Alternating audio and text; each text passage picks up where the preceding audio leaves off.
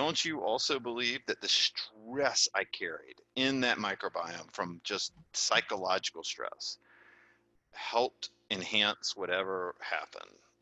Yeah, I, you see, th- this is my point. It's all tied. It's all tied. So, so there's, there's no separation. People go, well, is it this to this? No, no. It's A to B to C, D, all the way through Z, Z to A. It's not, and here, here's the other part.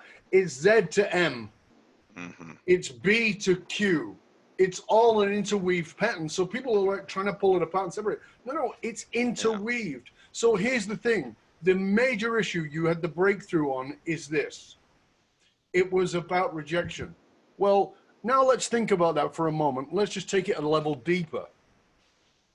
Your body, like your, your biome, you were putting into it things it rejected and caused problems in the system. It rejected, and you kept forcing yourself to swallow what it would reject. It's exactly tied together. There is no separation. Sure. The whole thing is one single message. That is your one red thread, is rejection. So you've set your life up, or you had set your life up in the context of that is the lens you'd look through. Everything has to be about rejection. Either you are rejecting or you are being rejected. The feel, it feels more powerful, more in control if you're rejecting, which is what you did, as I said, is the negative outlet. But you were setting the system up inside of yourself yeah. too, so you were feeling you you your own body was rejecting you. So yes. What is an autoimmune system? It autoimmune disease. It is your body attacking your body. It is literally rejecting you, rejecting yep. healthy parts of you. So for me, this is what I'm saying about this, what people don't understand.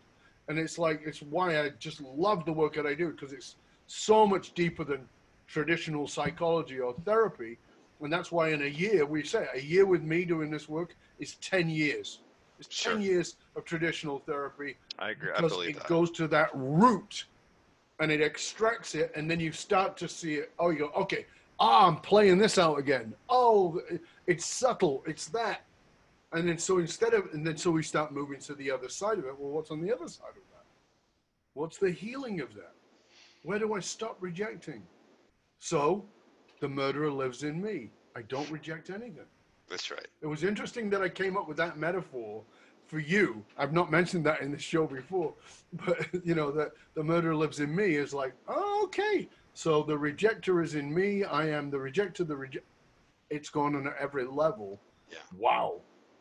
Right? It's yeah. powerful when we yeah. really understand who we are at that deep, deep level. Yeah, my antidote is um, something I did not re- feel like I received or gave, which was love. But again, em- em- empathy, empathetic love, not. Yeah, thank you. That's yeah. very. I, that's why I was saying, because again, this is a. Uh, conceptual word, uh, a, a subjective right. word, and people don't really get it. I, I didn't throw get these it. Terms around. Yep, totally you know, agree. Uh, right. You know, because you know, for me, I'll give you an example, and this is an example. Uh, some people will piss some people off, but that's okay. Uh, I say, does Trump love his children?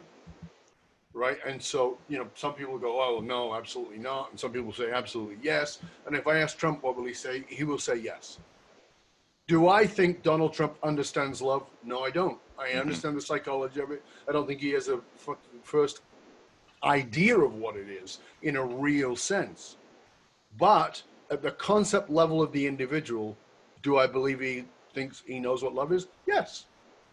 Just as, as I can speak to somebody who speaks a little bit of English and they do understand English at that level. Yeah. That's different than somebody who has studied English language. That's a vastly different understanding of the thing.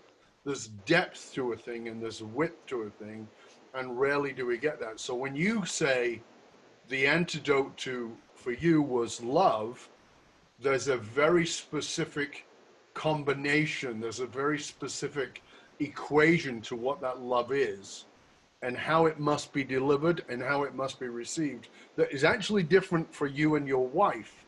between you and your uh, and how she is, or even you and your daughter, or even the people who are closest to you, because love is entirely subjective. And we totally. really got to get that. And when we get to the depth of the subjectivity of love, in many ways, it is the antidote for almost anything. Yeah, totally. Oh, man, you weren't kidding when you said we go deep. I'm in. Good. Okay, well, that was, that was an interesting breathing spot. And we'll just let you be with that for a moment, all of you. Yeah, I pray, pray something you know, some, that helps somebody. I really do. Yeah, I really do, too, because I, I want to appreciate you for being willing to go to that, because it is in those moments where somebody watching, listening goes, oh, my God, that's what's going on with yeah. me. Yeah. And this ceases to be a podcast that is playing in the background, but rather something that's being spoken to the heart and soul of an individual. Yeah, cool. Thank Very you. Very cool. So let, let, let's let's do our mastication round just to oh, boy. Here we change go. it up a little bit.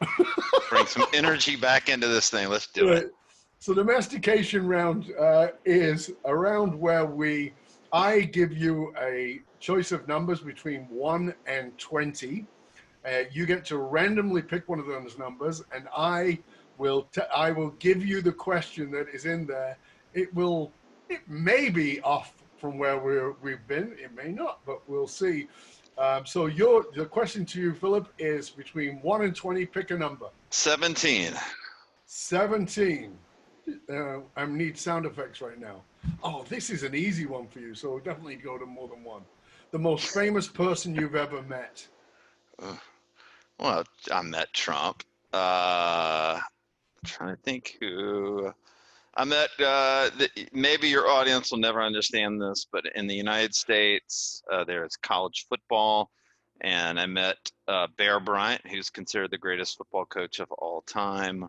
Uh, I've met Gerald Ford, who was the U S president. I've met George H W Bush. I've met George W. Bush. I've met Obama. I've met Clinton. I've met all the presidents that I've had in my life. I haven't met Jimmy Carter, um, and because I come from that that particular world. So um, presidents and a football coach.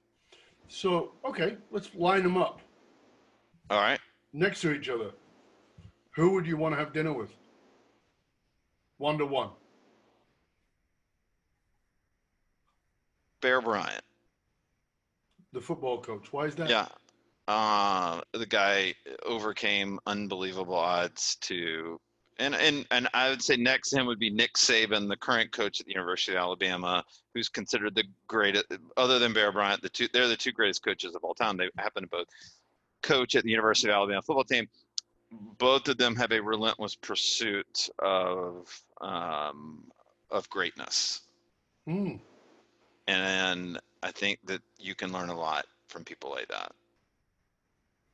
So, if I asked you what's the, if there was something that really stood out that you learned from from them, what would it be?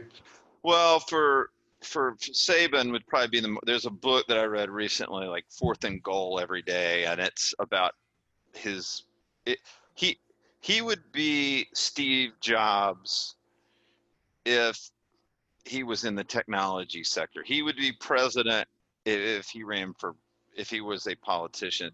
The, the, that is the standard. He has a high standard, and he has it's called the process. And the process is doing all the little things every single day. As a business owner, these are the things we talk about, like your critical drivers towards your strategy, you know, your tactics that you must implement every day to reach your outcome.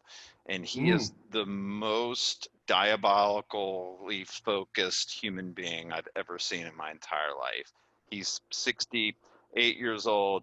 He takes no day. I, I don't want to be this way, trust me, but he takes, he, he works seven days a week. He, a friend of mine played golf with him couple years ago and said, tell me about your family. And he's like, yeah, I have a daughter, I have a son. Okay. He said, uh, how's your golf game? Good. So, okay.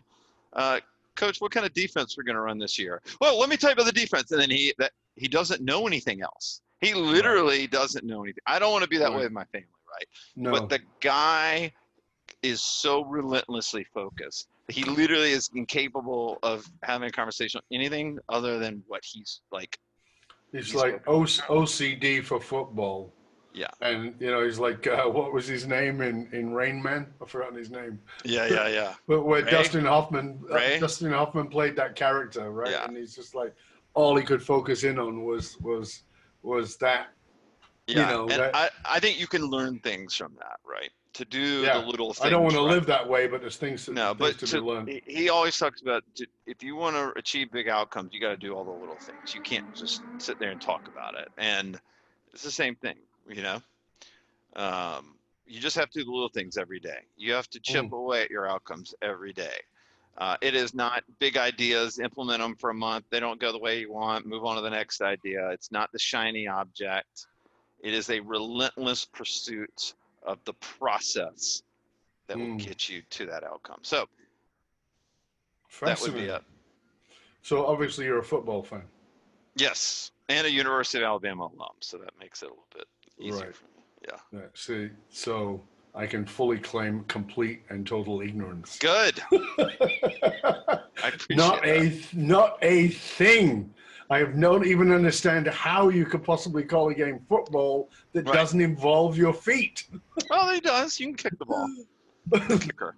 One guy kicks One the guy. ball. One guy. it it uh, or as they call it in the U K. Um, I'm trying to think how to say this. Um, it, uh, it's, uh, I'm, Donald Trump was famous for grabbing certain parts of a woman. Uh-huh. And uh, in England, uh, American football is rugby for that. Yeah. Because it's rugby with helmets and pads. Yeah, that's right. right? Uh, that's right. And there's only, only one, you know, there's only one kicker. So that's right. Interesting. I don't know if All you right, saw, so. recently we saw Colbert on T V, and he'd gone to New Zealand, and they he was and they were playing, it was, the All Blacks were teaching him how to play rugby. And that was pretty funny stuff, because just the no understanding, and he's a, you know, he's, he's a Southern U S guy. It's right. very interesting to, to just see that completely I different bet. world. I bet. That's cool. Funny. All right, let's that was number red. seventeen. You're going to go to, let's you want go. me to, yeah. One more, one more in this. Yeah. Number five. Number five. Oh, also might be an easier one for you. Good. What keeps you awake at night?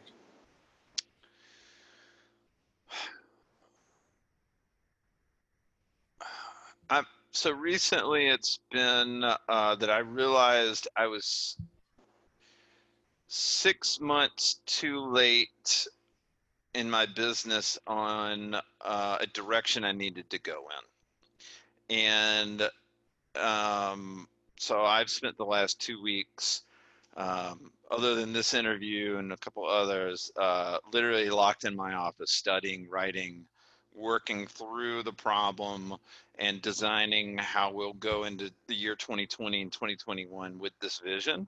Um, mm. But at a certain point I realized, oh my God, I didn't, it, it's not a, it's not a mistake. It's just a life cycle. We were, um, we needed to innovate in a certain direction, which we are now, but I was six months late in getting there. Well, I could have started it at six months ago.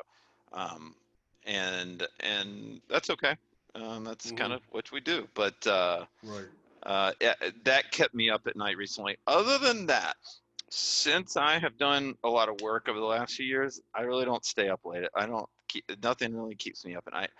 It, I used to go days without sleeping when I was mm. under my old psychology, for sure. Yeah, it's amazing. I, I, I was the same. I, I did that for years, and I was like, now I look at that and go, I just, I don't even know how I functioned. I did function, and I functioned at a high level, but right. I don't know that I functioned wholly. Yeah, I functioned at a high level, but it was a lot of this yeah. and not not enough of this. Yeah. So it's yeah. fascinating, right? right? You can do all kinds of things if you're running it with your head. And the other you thing want to is, involve your being. Changes. And my wife, my wife pointed this one out to me, that fear was driving a uh, economic fear was driving a lot of my decisions. Mm. um, we uh, we got to do this. We could lose everything, when there's no way we're going to lose everything. Like it, it, it doesn't even make sense why I would say things like that. And once I kind of dropped the the fear of economics in my life, um, a lot of stuff just kind of fell by the wayside that didn't matter anymore. That's very interesting. That is very interesting. Okay, so one more, which is I'll get to choose one of the numbers. So I, I'm going to choose. I'm going to choose. Um, do you believe any conspiracy theories, and if you do, which one?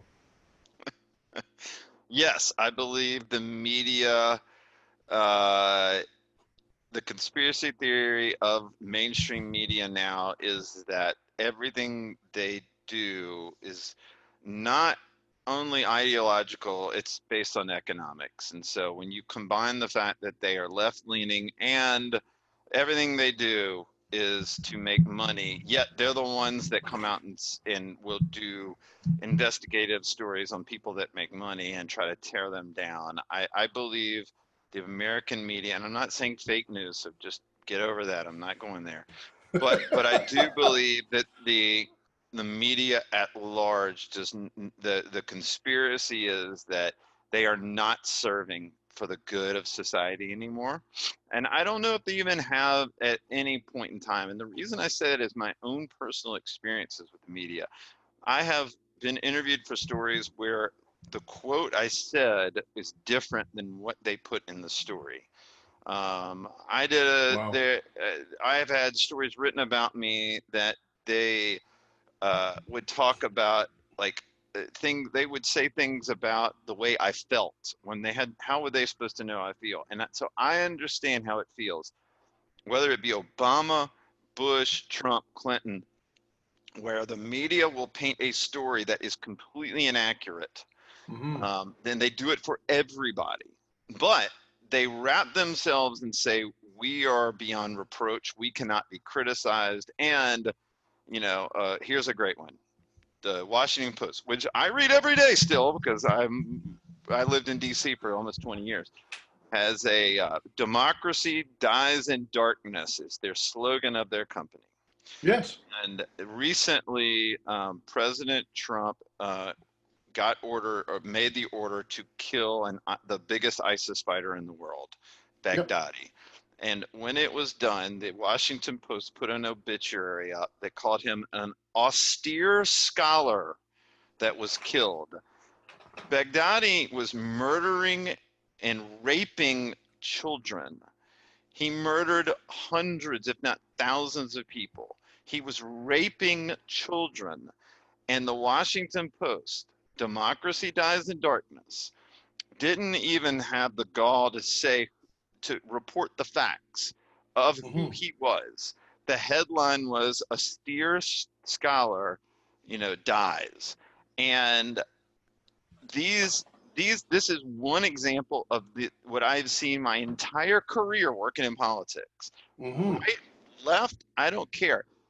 The media will, will come up with a story that is in their heads. They'll, They'll do interviews and investigation to confirm what they want to report, not what the facts say, mm-hmm. not what their mission is, and they will report on it. And thus, I believe that that is a conspiracy um, for them to make money and to get bigger and to protect their jobs and to improve their profile and their celebrity.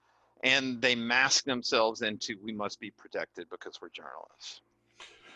You know, it's it's fascinating. By the way, I've never been asked that question, and I've never no? given that answer, but that's true.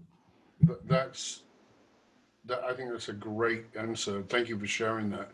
Thank you for being so honest about that, because um, I personally, I mean, I, if I in a in a parallel universe, one of the things I might have been is a journalist, because hmm. as you know, I love the research side and yeah. finding out stuff and and. seeing where the balance is. And I can remember, um, trying to remember his name, John, um, it'll come to me in a minute. He was an Aussie who worked for the B B C, and he was fantastic. I mean, he was just such a great journalist and won all kinds of awards because of it. And eventually He worked for the Guardian as well in the, in Britain, and eventually moved away from all of it because of all the all the bias.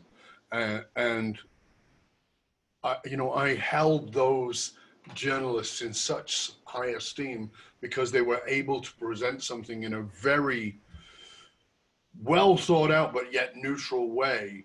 And I just, you know, and I rarely see that, rarely see that in any of it anymore. If I watch, and I do, I watch Fox and I like, you know, come on. And then I watch M S N B C and I'm like, come on. I mean, like, it's so obviously slanted to your point.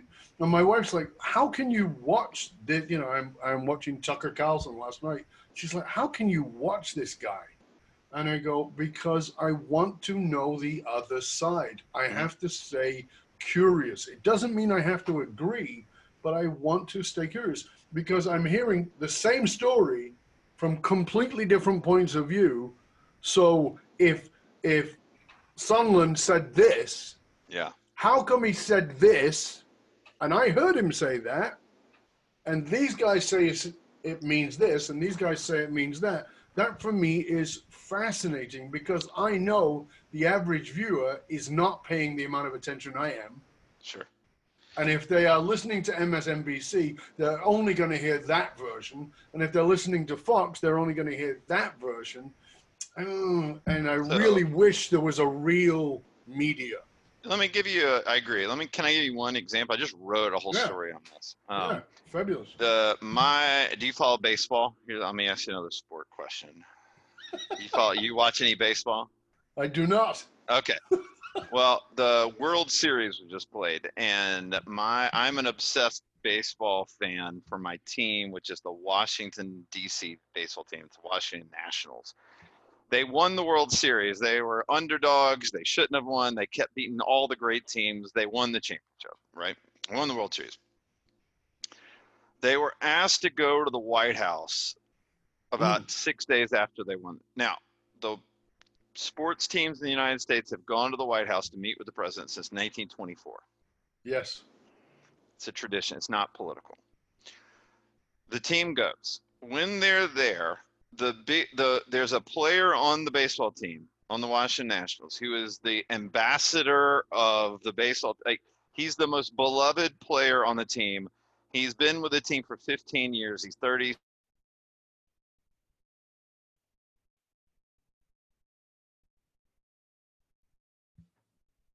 He's elected to give a jersey to the president of the team, which is what everybody's done in the last, you know, ninety years. He does. So he goes up and he says, Mister President, let me present you with this jersey. Thank you for protecting our country and serving our country, because whether you like Trump or not, he is serving our country.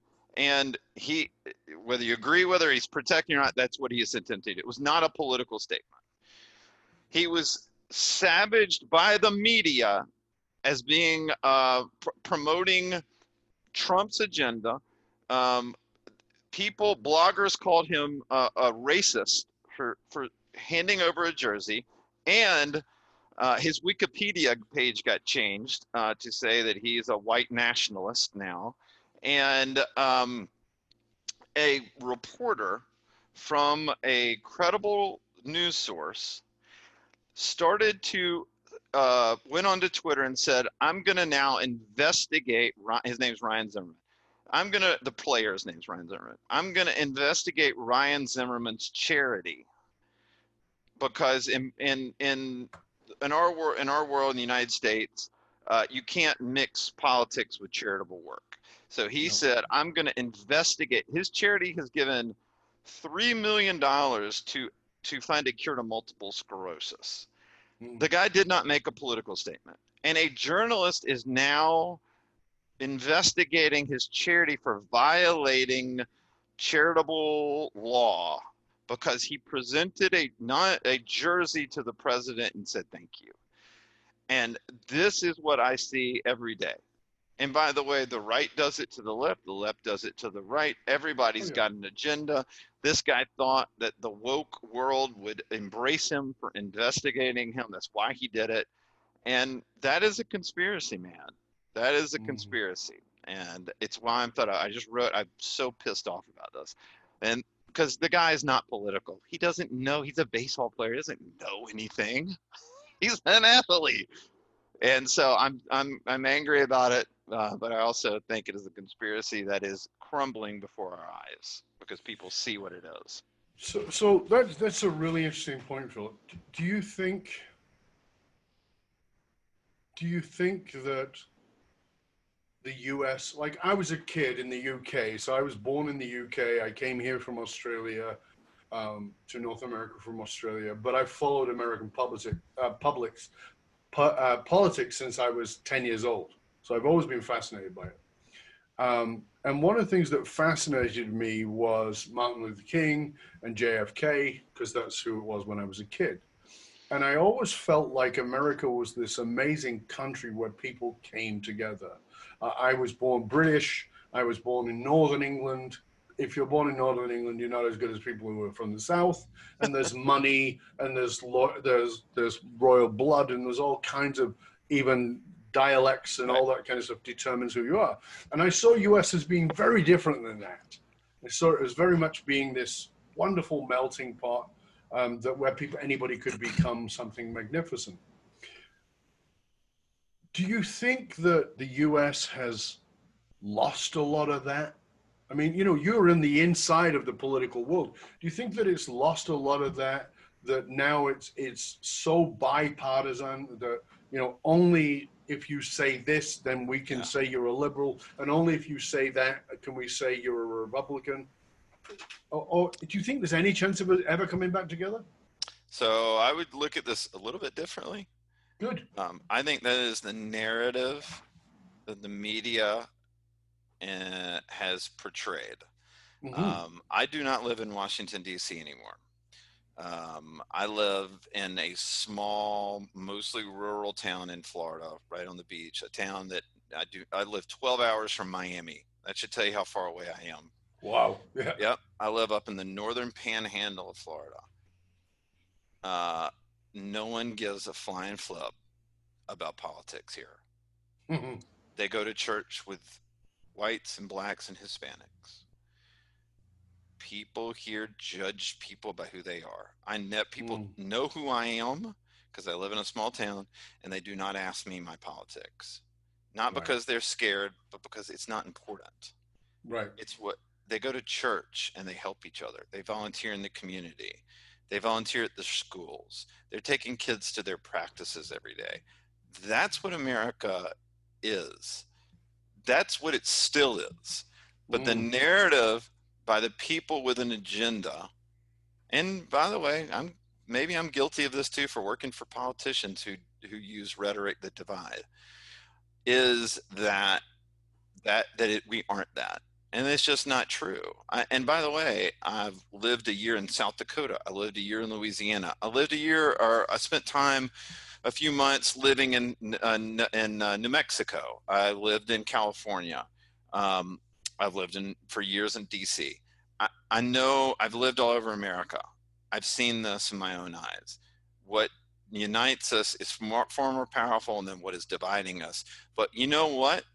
You can't sell newspapers and you can't get ratings if you talk about what unites us. You get it from telling you about what divides us. And then in everybody's brain, all they hear about is all the division.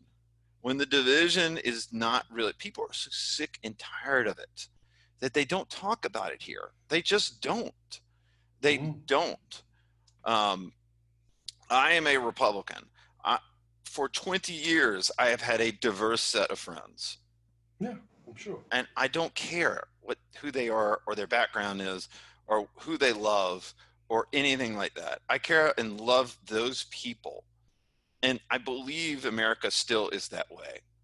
I know it's that way in the communities I've lived in. And I don't, I think you only see a warped sense from the media of what we, what we are.